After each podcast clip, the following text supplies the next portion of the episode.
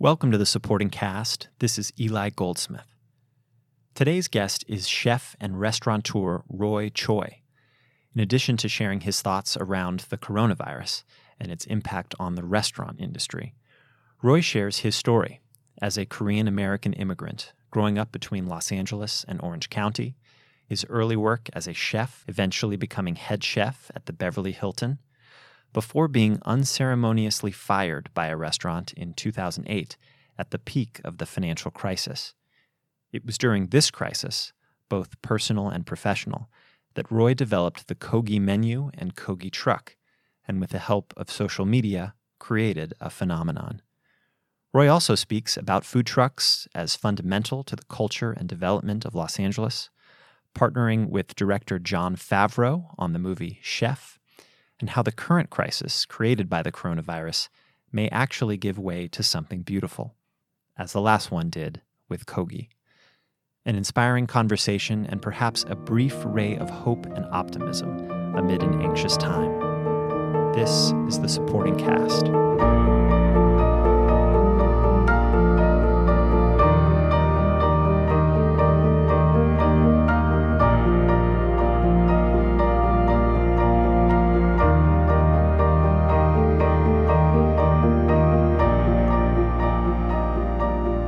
Roy Choi, welcome to the supporting cast. Thank you very much for having me. Um, hello, Wolverines. How y'all, how y'all doing out there at home? At home, I know, quarantined. So that's what I want to ask uh, you about first, actually, Roy. This is a, quite a time for the restaurant industry, for the food and beverage industry. What I first want to ask about is given uh, coronavirus, of course, how are you being personally affected? I want to get to the broader sort of industry, but you have various restaurants, you have various ventures. How have the last few days been for you and your businesses in particular?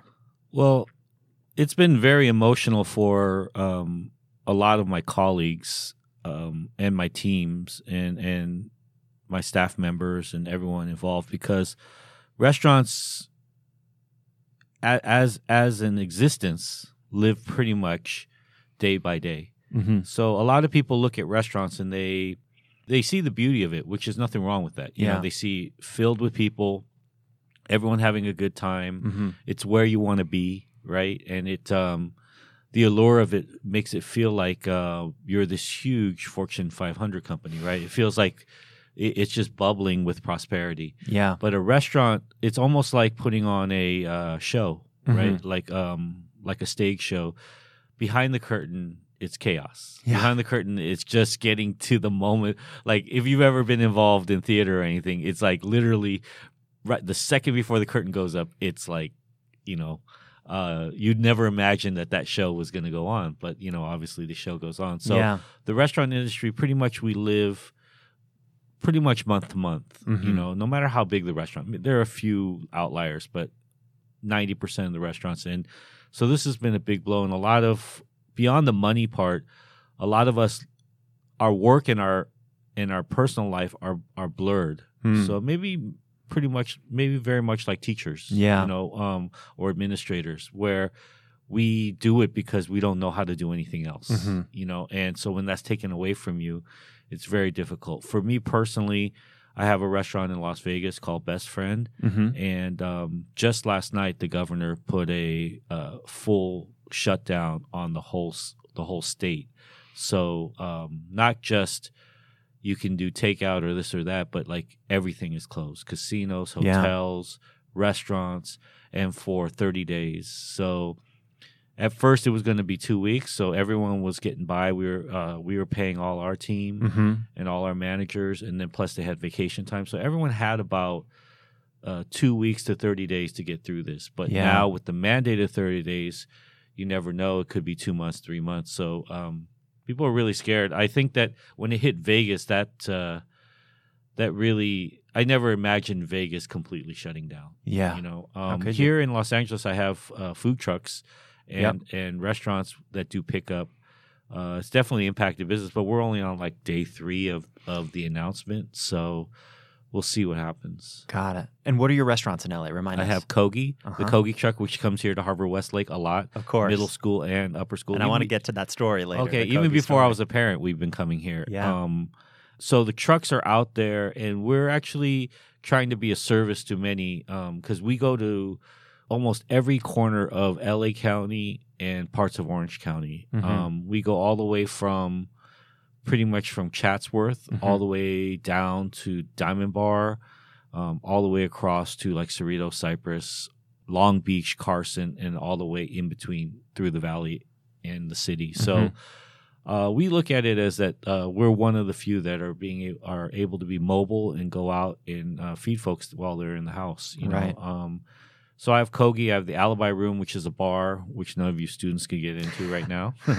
um, but uh, that, unfortunately, um, there's a more they told everyone not to eat at restaurants and drink at bars, so right. uh, we just decided to close that for now. Um, we're trying to shift all our team members, give uh, everyone's chipping in, and some are taking less hours so that we can take others from other other venues and pull them in and stuff like that. So Huh.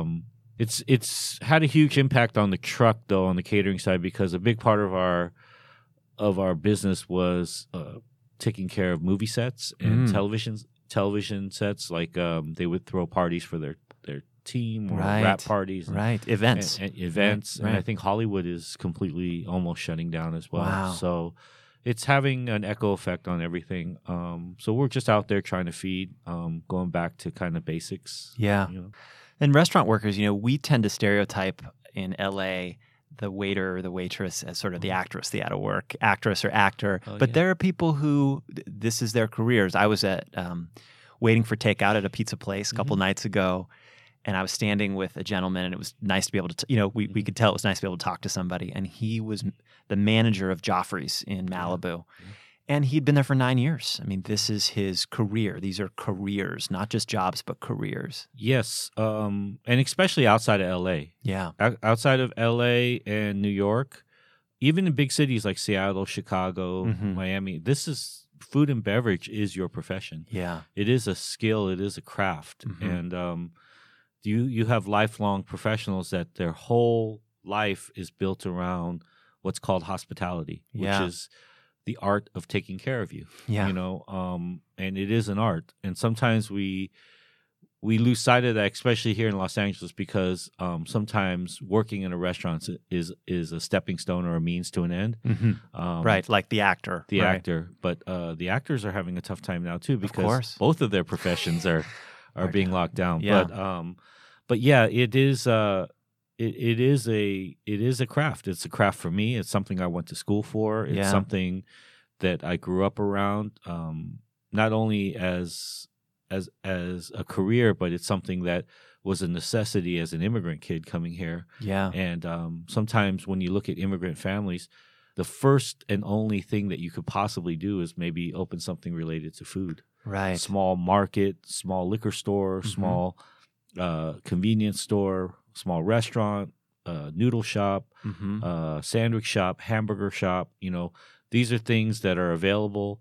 Don't require maybe you you know whatever country you came from. Don't require that much English. Yeah. Um, uh, And it's something you know. and something you know, and it's the only thing that you can really transfer over Yeah. culturally from um, wherever you're coming from, whether that's Eastern Europe, Asia, South America, you know, Africa, whatever it is. It seems as though a lot of the early entries are um, things like donut shops, liquor stores, uh, hamburger shops, and then um, driving, taxi driving, things like that. you know. Got it. And what's been before we get to your own story? Mhm. What's been your message to your employees? To is there anything you can say to sort of the broader industry that you're Well? I, I, I think this this is a unique one because it's something we're all collectively going through. So Yeah. there's not much. Uh, I've just been trying to be someone that makes everyone smile. Tell Yeah. them that we're gonna get through this. Um, that I don't have all the answers. yeah. Try to talk to them about um, creation after destruction, Mm. and um, that all- all of these things are material that we built, hmm and you know if they all go away, They can be built again. we can build them again. yeah. and then maybe we can build them in different ways. Maybe there can be avenues where we create equity and and and love and communication between each other Yeah. um, in different ways. Yeah. You know, and uh, who says that this way is the is the only way? So now I want to get to your Mhm. story. So where did you grow up? Where were you born? I was born in Seoul, Korea, South Okay. Korea. I came over when I was about two years old. Hmm. Uh, my parents they they came as immigrants, but this they're very unique. My dad, i- actually, both of them are very unique because they came over in their early twenties. They were both kind of um, come, came from somewhat of an educated class, so Mhm. they came over for graduate studies ah, in the um, I believe in the mid '60s or early '60s. So they came over in their mid 20s. Um, they met in LA, fell in love. Hmm. oh, so Uh, they moved here but they went back to Korea. oh, I see. So um, because they were here as students, but I see. they could have they could have probably figured out how to stay in you know, but I think they were still tethered by uh, their home country, and Mhm. they decided after they got married to go back and give it a shot. But the trouble with uh, going back is once you taste America, it's hard to go back wherever you're from. Yeah. So I think I'm just I'm imagining this right now, but I think when they went back, they looked around. They're like, "What the heck did we just do? we got to get back to the we got to get back." So I think they spent the next two to three years just devising a plan of how to get back. Got it. And um, so I was born, and then Mhm. we came back when I was around two. We landed here in Los Angeles in Koreatown, Mm. and uh, Did uh, they open a restaurant? We started with a liquor store. Oh, liquor store. Yeah, we Got started it. with a liquor Yeah. store, and then um, a bunch of. Then what happened in that time? Um, there was really no quote unquote Koreatown. So uh, just the immigrants that were here, we all banded together, and we would meet each other on the weekends, and we had this this collective thing where we would help each other out, kind Mhm. of like a time like this where we would.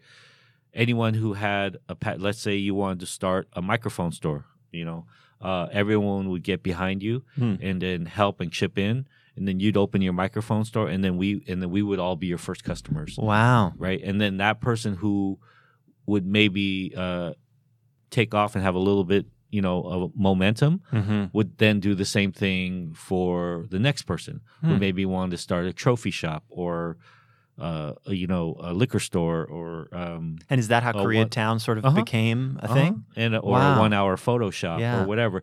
Um, it was really looking at these obscure areas, but that things that people had to use every day Mm-hmm. or that people were using a lot.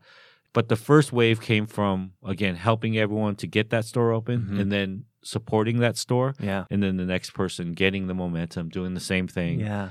Um, were you aware of that as a little kid that there were people beyond your own parents in the in Oh, your local of that. community that. were supporting your parents and that your parents were supporting them? Were you aware? Yeah, I was very aware of that Yeah. because um, I think from a very young age I was very aware of the duality in my life. One of being an American Yeah. and um, going to school and and learning arithmetic and eating grilled cheese sandwiches Yeah. and peanut butter and jelly sandwiches and all that and and and learning and seeing that and then seeing my whole other world which was a, like a village Mm-hmm. you know Yeah. and um and then really always understanding and learning that duality um i was i was thrown into the deep end of the pool because in that context of life i was also a latchkey kid um Ah, which i'm not sure many of the younger generation now really understands but um two working parents. two working parents but like left alone Yeah. like straight up alone Yeah. like now we as harvard westlake parents we drop you off at school we pick you up Yeah. we take you to the bus stop we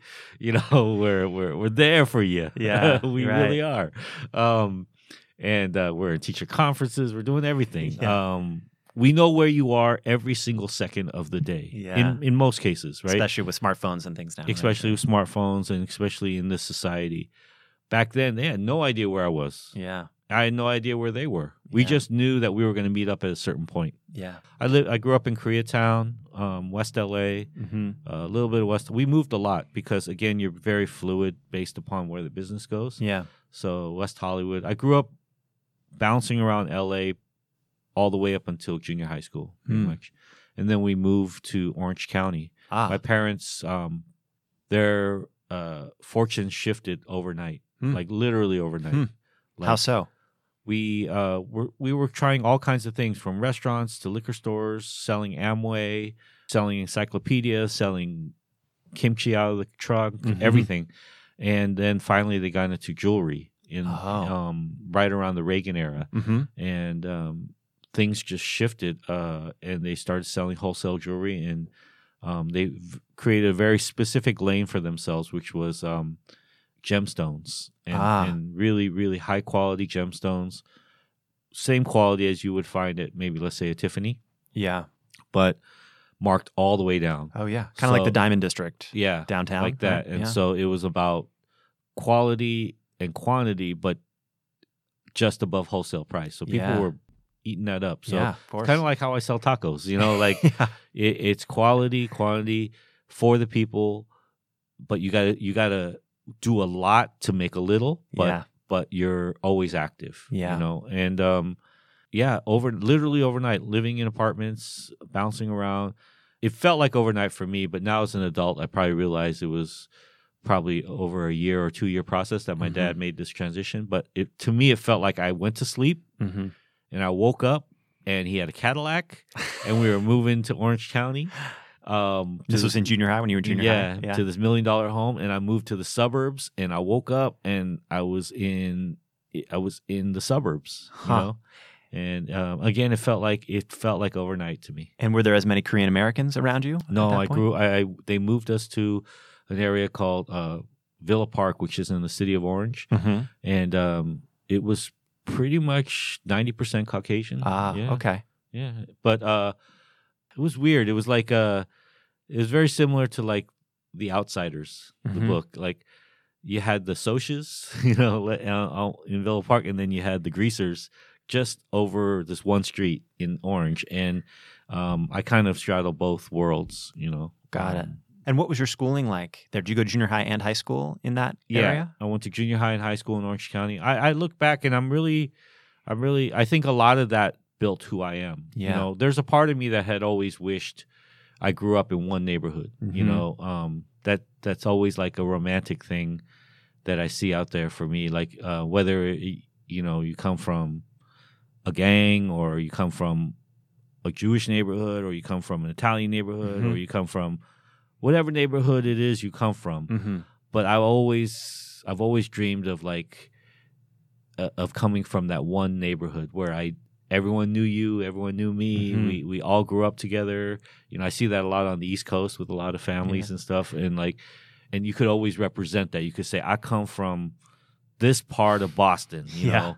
Um, I never had that because I moved literally every two, three years. Um, But, so but wasn't that also a benefit? And that a lot of people in the restaurant industry they specialize. That I grew up in an Italian Uh-huh. neighborhood. I make Italian food. Yeah. Part of what makes you unique is your kind of blending of cultures in the food that you create. and that's I look back and that's because I moved so much. Yeah. and that, and, and although going through it, you know, it was difficult. yeah, I look back and that's exactly the DNA of who I became and why my food tastes the way it does because yeah, I understand what it is to grow up in Koreatown, South Central, West LA, West Hollywood, uh, Villa Park, City of Orange, Mhm. Anaheim. Yeah. You know, um, I understand what it is to be in the suburbs, but also in a small apartment in the city. You Mhm. know, I understand what it means to have no money, to have a lot of money. Mhm. You know, um, I understand what it means to to be ridiculed, but to also be a leader. You know, and Yeah. so it's it's things that um,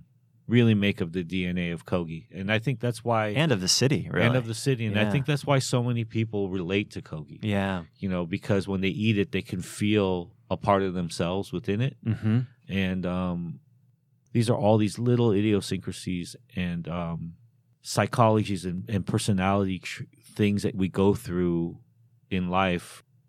Sometimes you can't say everything. You know, sometimes you're too shy. Sometimes you don't know what to say. Sometimes you're not in the right position to say things. Sometimes you're afraid. You Mhm. know, sometimes sometimes you're putting on an act. You know, you might be on the other end of things and you might be putting on an act and being a little a jerk or aggressive or whatever, you know, and and all these things because we're hiding a little bit of the truth of ourselves sometimes because we don't know how to fully uh, let that out and express it. Yeah. Kogi is that for a lot of people. When they Yeah. eat it, they can they can tune into themselves a little bit, and I think that in a way I I had to live my life to be able to to cook this food. To, Yeah. To I didn't know it was going to be this deep when I started cooking. No. I was just making a taco. Yeah. But I, I look now and I think that I went through what I went through, made this food, and and now that how, how I've seen it affect people over the last decade, yeah. It, it's because of all these things that Of I just course. mentioned. Were there um, teachers at your junior high or high school that that impacted you uh, at that point, or were, was it people later on who you think were? were Um, I'm trying to think throughout. I mentors moved. to you? I moved around through a lot of schools. Elementary school. Uh, so I had a few teachers along the way. I'll, Mhm. I'll list a couple Yeah. of them quickly. Uh, fifth grade teacher being strict, but sarcastic, Mm, and it was it was something that I I really related to. You Yeah. know, and I think a part of that is who I am today. Hmm. I'm a very very sarcastic, very um, tongue in cheek, but I'm also and I'm very fluid and, and liberal in, in how people grow and, and, and how I can lead them and helping them become who they are. yeah. But at the same time I have I have a system and I have specific rules hmm that are fundamentals that you have to follow. Well, isn't that it's probably important for a restaurant to be that way, Yeah, right? Because exactly. you need a certain dish to taste a certain way and be Mhm. consistent, and it you know it needs Yeah. to be cooked for a certain amount, a certain length, and so forth, sautéed a certain way. Exactly. But Um, if people feel that strictness around them Mhm. and aren't treated with a sense of humor, probably Yeah. doesn't work as well. yeah, then it just becomes abuse.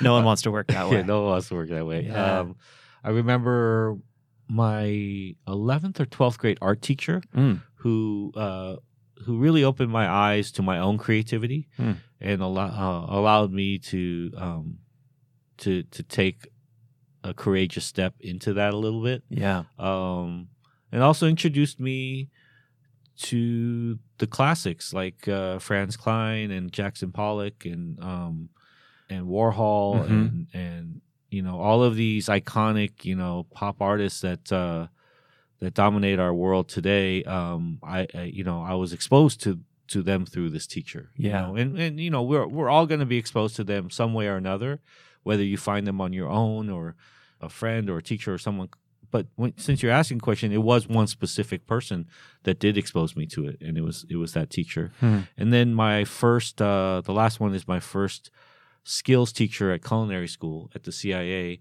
Everything he taught me about how to peel an onion, how to make a roux, how to cut a carrot, all these things, um, which are all fundamentals. Those, the way he taught me is the way I teach others Mm. and so his his teachings and his legacies are flowing through me now, which are now flowing through hundreds of other, Wow. maybe thousands of other Right. cooks. And I- what, what's his that I- name? Uh, Lou Jones. Lou Jones. Lou, Jones From the Shout Culinary out- Institute of yeah, America. Yeah, shout out to Lou Jones. And so you graduate from high school, but you you took sort of a circuitous route to to cooking, Mm. Yeah. right? You didn't start there. No, No. So what what what was sort of your post high school route to the kitchen? well, I didn't start there professionally. I um, grew up in a restaurant. I grew up around food. Yeah. I was too close to it. I think. Um, Yeah. I worked in restaurants all throughout high school. Oh, okay. prep cook, dishwasher, busboy, salad bar cleaner, um, everything. And uh, when I graduated high school, 18 to 25 or 26, I was back here in LA. As soon as I graduated high school, I mean, literally, I probably had my car packed. At graduation, I probably got on the freeway. Wow. And Came back to came LA back to from LA. Orange County. Yeah, Yeah. it was like I had to come back to LA, and um, I don't know what I. I was lost. I was lost for those seven years, but Hmm.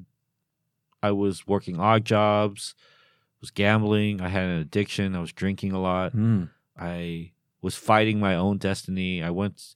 I dropped out of law school. I I tried to put on a charade of being becoming something intellectual. You know, Mm. uh, of working in an office and Mhm. working a job, and um, and then I was uh, that the charade of doing that during the day, and then at night just completely going down the rabbit's holes of of addictions and vices, and um, just I was I was just completely lost, and then so bad that I ended up burning almost every bridge that I that I had in my life when Mm. I was 26, and I ended up um, for about a year couch surfing.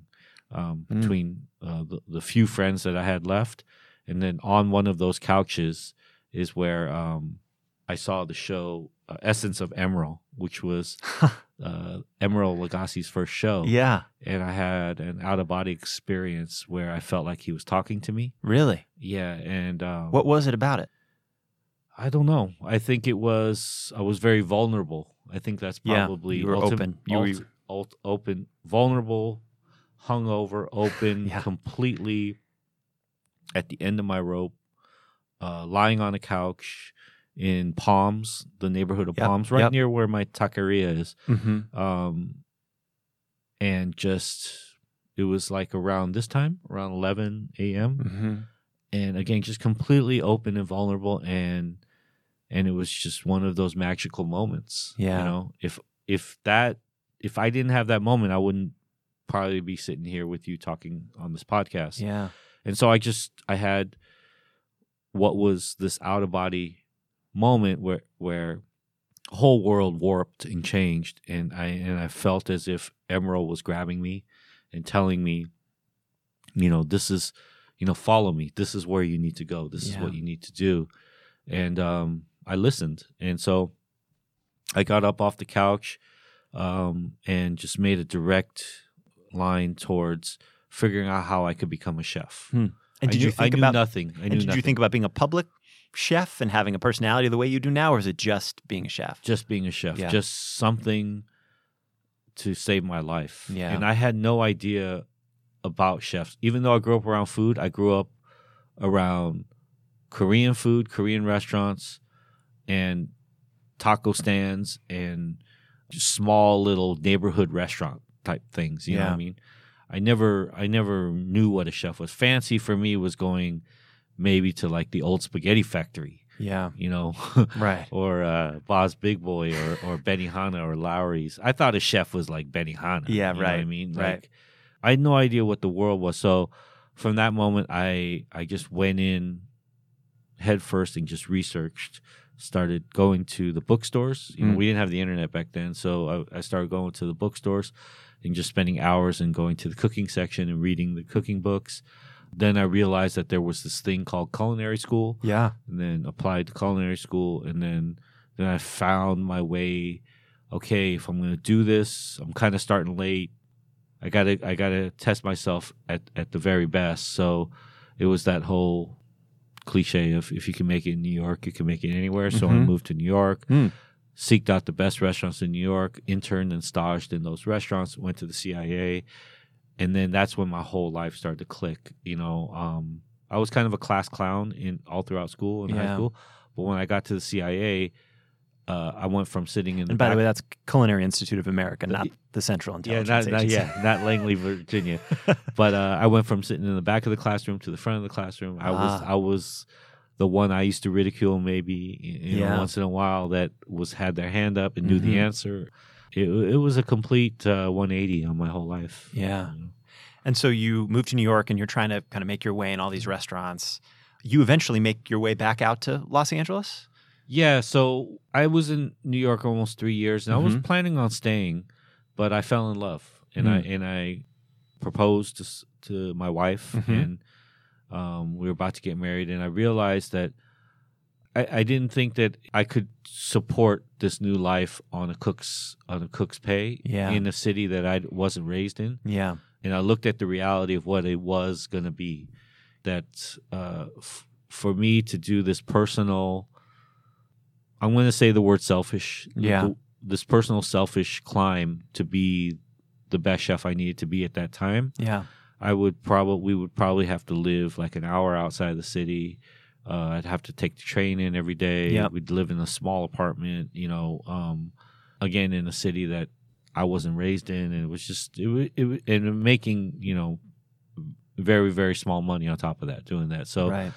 plus she didn't grow up here in America; she grew up in Korea, right? So Mm. it was like, so anyways, I, I decided to give up on my personal uh, climb Mhm. up up the echelon, upper echelon of restaurants, and I I pivoted to resorts and um, country clubs and things like that. So my first job was being a junior sous chef at a small resort deep in the Anza Borrego Desert, which Mm. is uh, in northern San Diego desert. Um, there's a resort town over there, really beautiful. Mhm. Um, it's called Borrego Springs, and I I started uh, as a junior sous chef there. It was a really great opportunity because it gave us housing and um, you know it was consistent work. It was the pay was okay for what I was doing at that time hmm and it was beautiful out there. And it was a chance for my wife and I to get to know each other um, for the next two, three years Yeah. in, a, in a very um, idyllic environment. you Yeah. know. So that brought me back to California, hmm and then from there,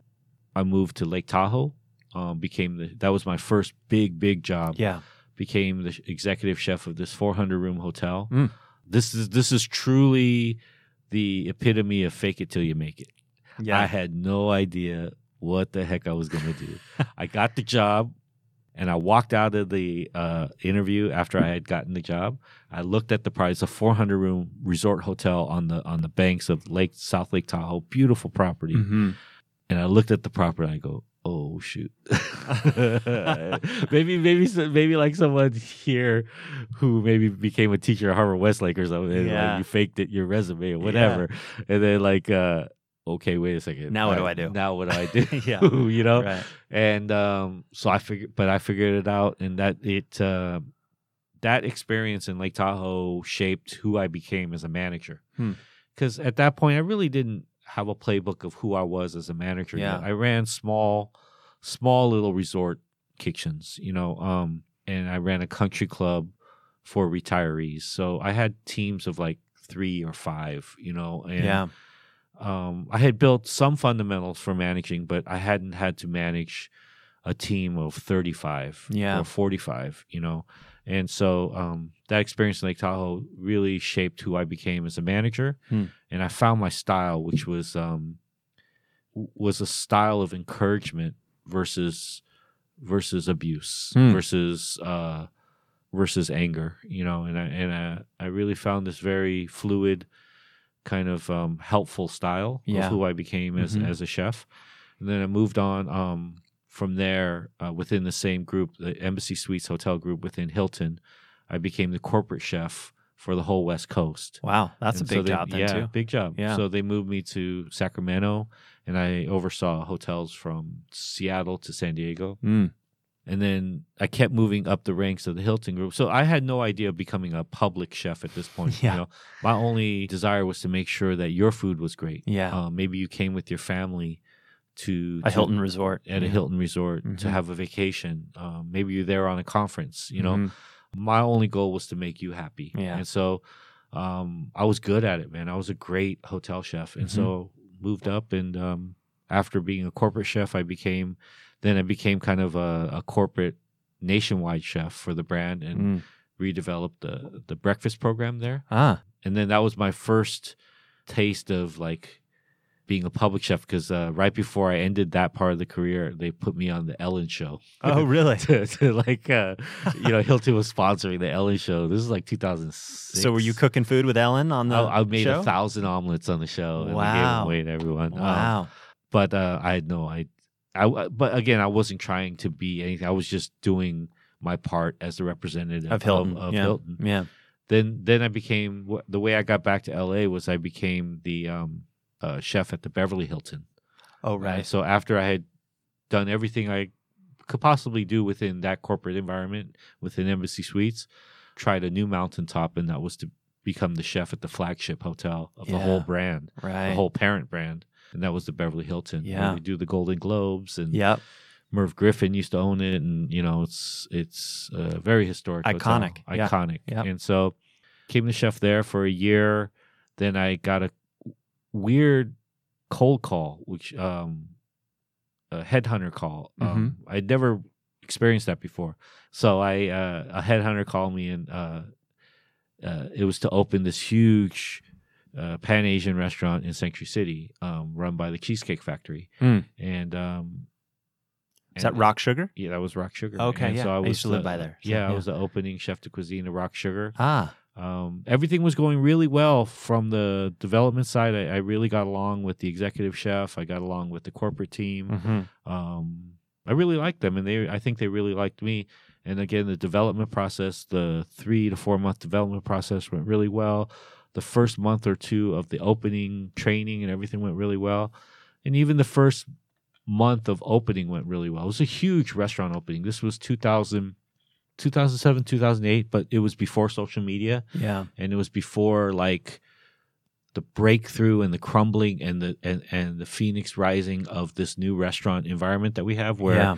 you have these small chef driven restaurants Yep. that, that are funded either by themselves in a mini mall or whatever we didn't really have that type of environment it was like the big the big restaurants and then small mom and pops but there Yeah. was it wasn't like you had like these young 25 year old chefs cooking the best food in the country in these small little restaurants you know it wasn't it wasn't taking off like that in la yet. And so rock sugar was a big opening and uh, we were doing like 1500 covers a day. It was like all kinds of celebrities coming through and it was just so busy. And Mhm. um but after the first month something happened to me and i just started to lose it. And um i had what i call like some sort of professional amnesia Hmm. i forgot to do i forgot to how to do all the things that i had been training my whole life to do up until that point Huh. i forgot how to be a great manager i forgot how to just execute recipes i forgot how to lead i i, I was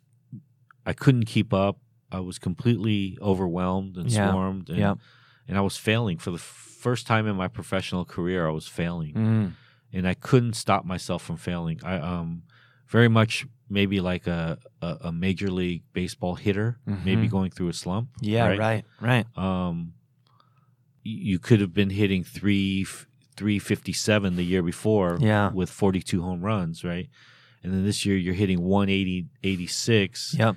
you know, and um, two home runs, and you might be sent to the minors, and you just can't figure out What Your- went wrong? what went wrong your Yeah. elbow your positioning anything you know and um and that was happening to me Yeah. you know um i can't pinpoint exactly i just couldn't hit the ball Yeah. and finally um i, I walked into work one day and there I, they called me to the office they had all the corporate people there and there was this manila envelope on the desk and i realized i was being fired Wow. yeah it was it was devastating and so um And this was about 2007 this was 2008 or 2008. mid 2008 Ooh.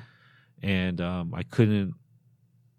I didn't know what to do. I, I threw up in the parking lot of Century City. I I, I, I drove around aimlessly for days. I, I, I didn't tell my wife. Um, Yeah. I think for a month, maybe maybe a Wow. couple weeks a month. Yeah. I acted like I was going to work still. yeah. You know. Um, and then then things started to get scary. It- you know, the next month I, I faced reality and I started. I, I literally, you know, it, it, was it was like a movie. I uh, getting the, the the classifieds, you know, Mhm. from the newspaper, Penny Saver, Craigslist, MonsterJobs.com, Yeah. everything. but you had built um, a pretty good resume, right? I mean, I had, but this was also um, around the time of the real estate crisis. right. That was right before the. it was right right around that time. So what happened was a lot. I was kind of overqualified, and so a Got lot it. of people were hiring. So let's say I was a six figure salary, right? Yeah. People were looking to hire forty five thousand dollar, you know, um, second or third people in charge and promote them up. You know, um, Got it. and so a lot of the jobs that I was applying for, the salary wasn't there anymore. So then Yeah. I had to then I had to go and look for other jobs and um, I just wasn't getting hired. And Yeah. I think a part of it was I was just I was done. That part of my life was done. Yeah. Um I didn't realize it at the time, but I was scared. And then my friend gave me a call uh, almost at the at the very last end of it after about a three month spiral. Um, my friend gave me a call and I used to work with him at the Beverly Hilton and he's like, I heard you lost your job, bro. Like just I got this idea. Let's put Korean barbecue and taco. We'll go in front of the clubs. We're gonna kill. What else you got to do? And I didn't have anything else to do. I, I I I look back and if I had gotten even one of those jobs, Yeah. Kogi wouldn't have happened. Wow. You know, you know, we had liquidated all of our. We didn't have much savings, but we had liquidated all of our savings. I remember I had about f- four to five thousand dollars left. You know, total in Wow. in, in everything Savings, Yeah, yeah. everything, every, everything, and no job on the horizon. So, and then you know, just one month of bills would have depleted all of that. And, Yeah. uh, you know, I would have been in a very desperate position. And it was that call at that exact moment, the fact that for three months no one was hiring me, Mhm. and um, and we went out and sold tacos on the streets of Hollywood. and at this point, I mean, Mhm. we now think of food trucks part in part because of you yeah, as as um, something cool, something where you can Mhm. get quality food. There are there are sort of areas of town where you can go visit a lot of food trucks at once. Mhm. Um, you can go to events where we've even talked about at Harvard West, like doing an event where you don't bring in a, a caterer, you just bring in a bunch of food trucks. yeah. At that point, that was not the case yet. we have to always remember that the bedrock of the lunch truck community and the taco truck community was there, but it was very much like the immigrant community that I told you about in the beginning of this podcast. Yeah. It lived maybe below the radar of popular American culture, Yeah. but it is a part of a bedrock of, of a big part of American culture that wasn't being talked about a lot. Yeah. And so that was all there. What we did was we we honored the soul of that and paired it with technology and a bunch of young young folks and just kind of created a new version of it, you know, but with the old soul. I think that's again what made Kogi so strong. Yeah. We weren't we weren't coming from left field and having no no link or lineage to the lunch truck community. When we started Kogi, before we started, we trained in the lunch trucks that were feeding the city. Yeah. And the lunch trucks that feed the city, just a quick, quick five second history lesson is all of the skyscrapers and buildings and homes and construction that you see, hmm all of the folks that built our city were fed by food trucks. That's right. Yeah. Right? hmm Uh, because they can't leave the construction site, Yeah. whether it's a 67 story uh, skyscraper or Mhm. whether it's a big home in the hills of Bel Air or whether it's a you know a huge corporate complex somewhere you just can't leave because you're building something sometimes in the middle of nowhere right Yeah. and so the lunch trucks are really eh, very very much in like this time within coronavirus lunch trucks are the lifeblood of how we keep people fed you Yeah. know and and then the taco trucks um and taco stands are were the bedrock and lifeblood of our immigrant communities and how we ate and where we ate and what we could afford growing up Yeah. and so uh, we took all of that and uh, we became the children of those trucks Yeah. I say and so yeah and so what we did what, what kogi did by combining technology and and the soul of uh, our ancestors and then the food itself is we came up with a flavor that defined LA, hmm but we also connected. And for those who don't know, it's it's sort of Korean food but put into tacos. Korean barbecue put into an LA street taco, Right.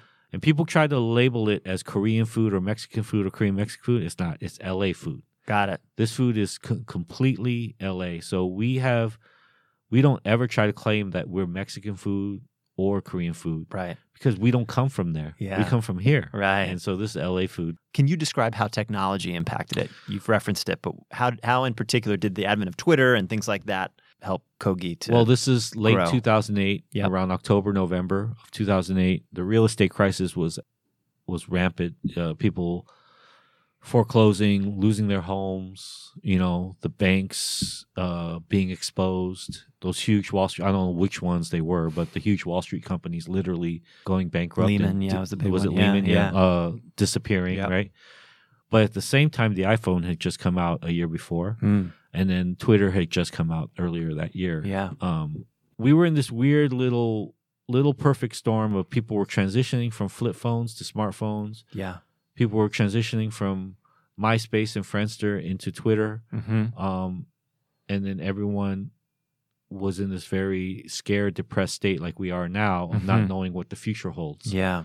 And so that that convergence, and then there's this little taco truck that starts tweeting out like we're going to be here, and it it created a little bit of hope, and uh, people felt like it was a scavenger hunt. Yeah. People need a little bit of an escape. You know, maybe there's going to be became almost like a game. You know. became like a game. Maybe Yeah. there'll be something now within this time that emerges, like Kogi did in Yeah, that time. it's So interesting to think about. yeah. imagine you're feeling right now that we all collectively have Yeah. this this uh, unsureness, this this this delicate feeling of we don't know what's coming, and is our life going to be over, and you know is everything I have going to be gone, and then something and, and then all the news around you and all the, the the energy around you is negative Yeah. and all of a sudden something comes out of nowhere and just brightens the spirit like a rainbow Yeah. just brightens the spirit of everyone and that was kogi Yeah. and um and it was just this really really really fast domino effect like Yeah. it hit it hit the blogs first the food bloggers Mhm. Uh, shout out to them they really supported us in the beginning then that went to the college students then that went to the uh, the local reporters jonathan gold Jonathan wrote, Gold, wrote yeah. an article in january we opened in november and then the the national media got us in february hmm and then it was termed the the first viral restaurant in February by Newsweek. Mhm. From there, it was just Wow. crazy. Grew yeah. and grew. yeah. Well, one of my and and um one of my favorite movies is this movie Chef, Mhm. starring Jon Favreau. Yeah. And I remember watching the movie, and I didn't know that you had been involved in the movie, but Uh-huh. it's the story is kind of loosely based on on your story, not Oh, yeah. not not exactly the same, but. I love that movie, and uh, if anyone, it's on Netflix. I think it's available for people to watch. But it sort of tells the story of a chef who's hit a bit of a crucible moment and decides to to try out a food truck. In that case, it's what Cuban sandwiches, Yeah. right in the movie. It's a great movie. I highly recommend it to everyone. But you were involved in that, and that was sort of loosely taken. Yeah, that was From uh, Kogi, right? I've, um, well, Jon had written this. This is Jon Favreau's Yep. very personal movie. Yeah. Um, his indie film. You know, uh, many years after his indie film that kind of helped create the in, independent film genre. You know, Mhm. in swingers, Yeah. swingers, right? This is Jon Favreau after Iron Man. Yeah, before Lion King. It was an amazing meeting him. I, I, I through that film, I made a, a best friend. You know, I Mm-hmm. and you guys host a show. we host a show called? The Chef Show Yeah. on Netflix. Yeah, which is it's a that show's funny because that was just a show built out of a true friendship of just wanting to spend time together. yeah, And uh, we like, should we open a restaurant together? Should we do a sequel? Should we write a book and this and that? And then finally, the chef show came about where Yeah. we're cooking together, like we we really love doing. But then we bring in friends and guests and we get to talk and have fun. Lastly, before we leave, I want to ask you a few. There are a few standard questions Okay. as part of the supporting cast. LA, as you know, is known for movies. It's known for food, and it's known for our climate. So I have I have three questions. First, what is Roy Choi's favorite movie? I thought it was Goodfellas, Uh huh. but I watched it, started watching it again last night, and I it was more racist than I remembered, it. Oh, yeah. and it really messed me up last night. Huh. so I'm actually having a, a critic a crisis Yes. in myself right now. Yeah. It's not that I missed it before, but maybe because I'm a little bit older Mhm. and wiser, that I'm seeing it clearer. And you're just- bothered by it more. I'm bothered by it, man. And Yeah. I don't think he needed to go there with some some of that language. Yeah. You know, back to so it was Goodfellas. So I don't have an answer for that. okay. anymore. Well, we'll just say chef because it's a great movie. Yeah, chef. Second, this is the big one everyone's waiting for. Um, what's your favorite meal in LA? Last meal, Mhm. something you make, a place you go, a food truck you visit. Wh- what would it be? I don't know if it's if it's a specific place. Maybe it would be Chosun Galbi in Koreatown that, that I go to a lot. Yeah, I've been there. Yeah. Um, but I, I, I- I love falafels, man. Falafels. Yeah, I love falafels. so I, I think maybe one of the last meals I would have is a falafel. And where from? Is there a place? Uh, I like falafel Arax in- on Santa Monica and Normandie. okay. Um, and then maybe sushi. Um, Yeah. But I think ultimately it would be either falafel or Korean food. Yeah. Got it. You got to figure out some sort of fusion between Yeah, falafel maybe. and Korean food. Uh, lastly, what's your favorite place in LA? I like. I actually like coming to the Harvard-Westlake campus. To Do you be really? honest, I really Ah. loved the middle school campus. Ah. Um, but they wouldn't let me hang out there as much as when like my kid was in elementary school. yeah. Like when you're your not- daughter's on you know, upper like- school now. Yeah. you go through like withdrawals as well, like as a parent, because in elementary school, especially for us as private school parents, Yeah. like in elementary school, we went to a school where they re- they really required us to be there a lot. I went- Right, the uh, center, right? The center, Yeah. yeah. And so it was some, it was a huge part of my life. Yeah. you know, like going to campus, hanging out, Helping with lunch and stuff helping like with that, lunch, right. helping with the library, doing these things. And I know you can still volunteer now, but I'm just saying that it was a part of the culture. Yeah. And then you get to junior high, and it's just like you're not supposed to be there all, as much. Like, you know? sometimes your kids don't want you there as and much. they don't right? want you there as much. it's Yeah. like a so I really I'm gonna say I love the middle school campus at Harvard West. Wow, that's like one that. of my favorite places that I really enjoyed being. Um, I would say also uh, I love being on the streets. Yeah. Um, you know, outside of the the internal school stuff, uh, I love being on the streets with my truck. Yeah. So I love being in in the neighborhoods of our city, of our county, sometimes in in very obscure spots in different parts of the day and night. And I just love being out there. I don't like being indoors in an office and things like that. I love being out on the street, on the corner, serving food, talking to everyone. I love being in that moment, even in front of office buildings. I love seeing people when they're able to get outside Yeah. and and be a different part of themselves. Yeah. So Last question. Mhm. You are the parent of a daughter. Mhm. I am also the parent of a daughter. My daughter's almost 17 months old. So Okay. I'm at the beginning of all this. You have a 10th grade daughter. mhm. What is your best parenting advice? Best parenting advice is um, to f- completely be in the moment at all times with your with your children. Hmm. You know, Put down Um, the phone. yeah, as put much down as the possible. put down the phone.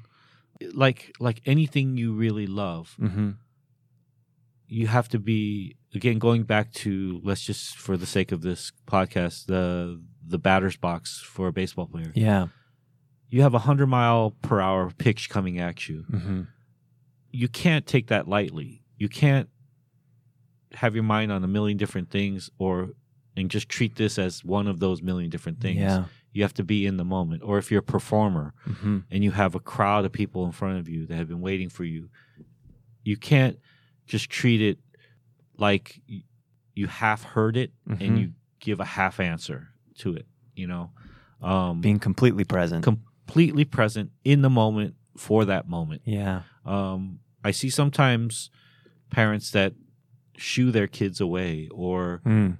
don't want to hear it or are not listening Yeah. to them. And I know we all have our own things to deal with in life, but if you're asking my advice of how to be a good parent, it's be in the moment. You know, especially with everything going on now, we have to remember that these moments are are, are the most important things that we have, and it's uh that that's how I, I raised our kid Kaylin. You know, is um I I- don't know if I, I gave her all the tools necessary in life, um, but I I did I think give her the moments necessary in life. Yeah. Well, I think it's a great lesson for this moment. I mean, we a lot of us are at home more with with our kids right now, and uh, trying to be present with them and not worry about what's going to happen a few weeks or a few months from now, but really be present. And also, just your your story about the Kogi truck. Yeah. It was born out of uh, a financial crisis. Mhm. It was born out of a personal crisis. Yeah. And for all of us thinking about our own crises or the world crisis we're living in right now, Yeah. what, to your point, what are going to be the creative things that come out of this using technology, just like Kogi did, uh, using creativity, just like you did, using the blending of cultures and thinking about how to serve our city? Uh, I think those are all things we can think about during this moment. So, Thank you. well, thank you so much Thank you. This for was great. inspiring us in this way. And thank you for joining the Supporting Cast. Thank you.